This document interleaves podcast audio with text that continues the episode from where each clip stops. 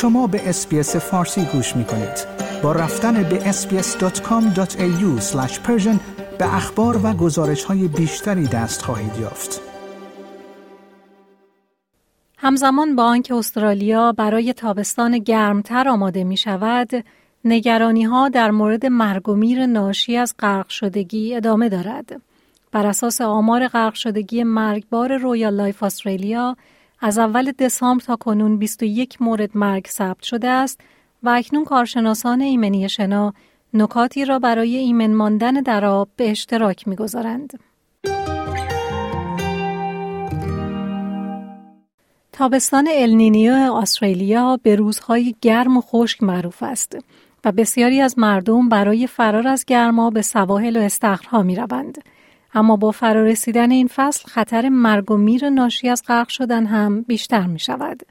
از ابتدای تابستان امسال تا کنون 21 مورد مرگ ناشی از غرق شدگی در سراسر کشور ثبت شده است که این سه مورد بیشتر از مجموع موارد ثبت شده در همین تاریخ در سال گذشته است. تنها شش مورد از این موارد در نیو ساوت ولز رخ دادهاند و استیون پیرس مدیرعامل شرکت سرف لایف سیوینگ نیو ساوت ولز این خطر افزایش یافته غرق شدن در طول تابستان را توضیح می دهد. Always statistically, you know, over the Christmas um, festive period, you're twice as likely to drown on, on a New South Wales coastline than any, any other time. And that's predominant because, you know, we get so many people uh, coming down, recreating on the beaches now and visiting at locations where they're just not used to those local conditions, that they don't understand the rip locations. Um, they don't understand uh, where it's safe to swim at the beach. And, you know, we always have like this really heightened peak of operational activity around Christmas. And unfortunately, you know, particularly here in New South Wales, it's been a really tragic start. And um, even, you know, since uh, 1 December, we're now up to six coastal drownings here in New South Wales just alone. ده ها سال است که پیام هایی از این قبیل وجود دارند که بین پرچم ها شنا کنید و یا همیشه برای کمک علامت بدهید. بنابراین آقای پیرس معتقد است که آگاهی و آموزش بیشتری مورد نیاز است. به ویژه برای افرادی با پیشینه های مهاجر و پناهنده و جوامع متنوع فرهنگی و زبانی که به طور نامتناسبی در این آمار غرق شدگی حضور دارند. You know, we invest a significant amount of resources and time um, in educating and engaging uh, communities that, that we deem are more at risk for potential drownings along the coastline than other communities. And uh, predominantly, you know, um, they are the, the culturally and linguistically diverse communities. Unfortunately, they always have a high representation within our drowning statistics. And um, it's also because um, the communities don't necessarily reside along the New South Wales coastline, more like um, in inner city or uh, Western Sydney here in New South Wales. So it's about you know that awareness of, of particularly you know beach coastal water safety, which is um, so much different to other sort of water areas as well. بروک هنسن دارنده مدال طلای المپیک و سفیر آسویم این نگرانی ها را تکرار می کند. او می‌گوید که برنامه آنها دارای 33 هزار مربی است که به طور خستگی ناپذیری کار می کنند تا در طول تابستان کلاس های شنای غریق نجات را برای مردم از همه پیشینه های فرهنگی و مذهبی ارائه دهند.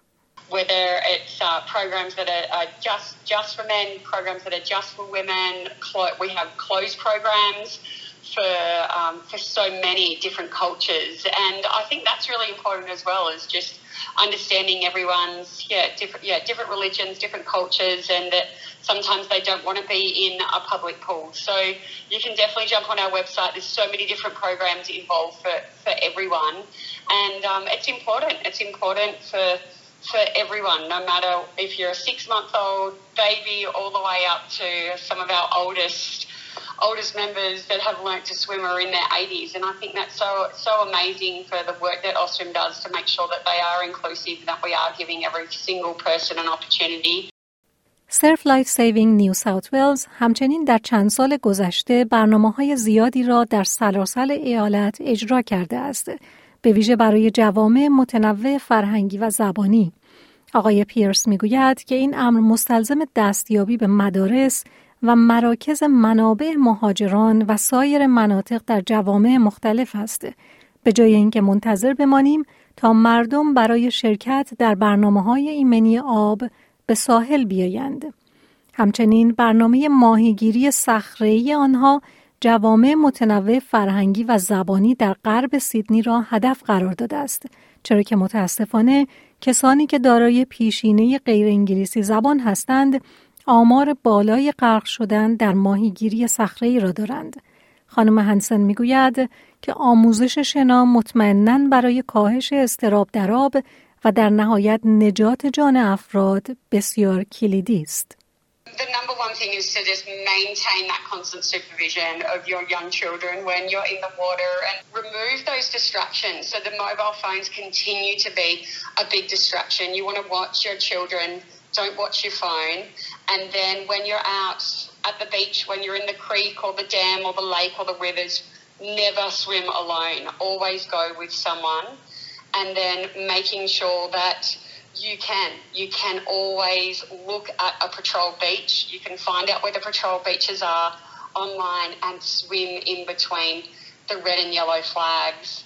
And then lastly, for the adults, just don't go near alcohol. Don't mix alcohol and water. There are some really important summer tips for, for staying safe in and around water this summer. و در نهایت دارنده مدال المپیک آخرین پیام ایمنی برای فصل تابستان را به اشتراک میگذارد.